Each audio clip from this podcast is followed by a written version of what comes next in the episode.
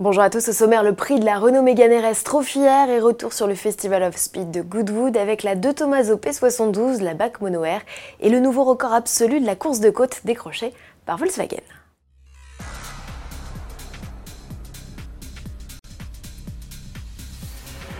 Renault annonce la couleur pour sa trophière. Pour acquérir la plus radicale des Mégane RS, limitée à seulement 500 exemplaires, il faut aligner 55 000 euros minimum. Il est possible de personnaliser l'attraction la plus rapide du Nürburgring au moyen d'options et packs. Comptez 15 000 euros pour le kit de roues additionnel monté sur des jantes en carbone et proposé dans des housses individuelles. L'ensemble est fixé à l'arrière en lieu et place de la banquette indisponible sur la trophière. Plus exclusif encore, le pack carbone céramique. Il est limité à 30 exemplaires et proposé à 25 000 euros. Oui, oui, 25 000 euros. En plus des roues additionnelles, Renault propose des freins carbone céramique et une prise d'air dynamique en lieu et place des phares à LED en forme de drapeau à damier. Ajoutez à cela un malus d'un peu plus de 7300 euros et voilà que le prix de la Mégane RS Trophière flirte avec les 90 000 euros. D'après un membre de l'équipe Renault Sport sur Twitter, les Trophières seraient déjà toutes réservées. Soulignons que la sportive a réalisé ses premiers tours de en public avec à son volant Daniel Ricciardo et le pilote d'essai Laurent Urgon. Ça s'est passé lors du Festival of Speed de Goodwood 2019 les 6 et 7 juillet. Événement britannique où l'on a pu faire connaissance avec une nouvelle de Tommaso, la mythique marque italienne, surtout connue pour sa Pantera, est de retour grâce à un fonds d'investissement hongkongais à qui l'on doit aussi la renaissance de Gumpert sous le nom d'Apollo. La P72, qui célèbre les 60 ans du constructeur transalpin, est l'héritière de la P70 commercialisée au milieu des années 60, un modèle à l'origine développé par Alejandro de Tomaso et Carol Shelby avant leur séparation.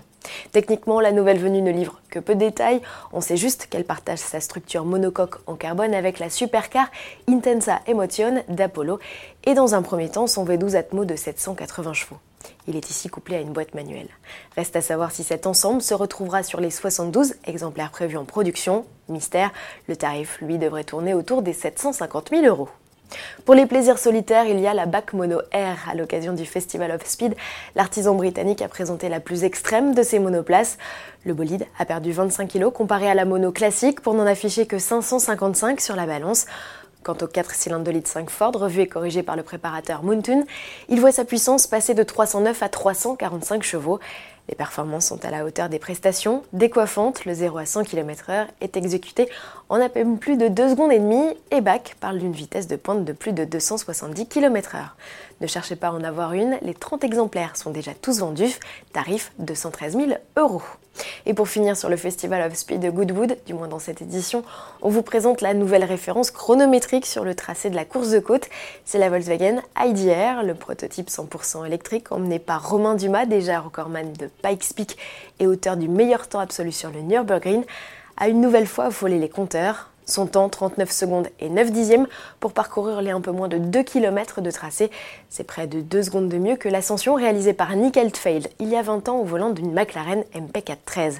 Prochaine tentative de record en vue pour le duo IDR Duma, le mont Tianmen en Chine et ses 99 virages. Rendez-vous pour cela en septembre. À demain.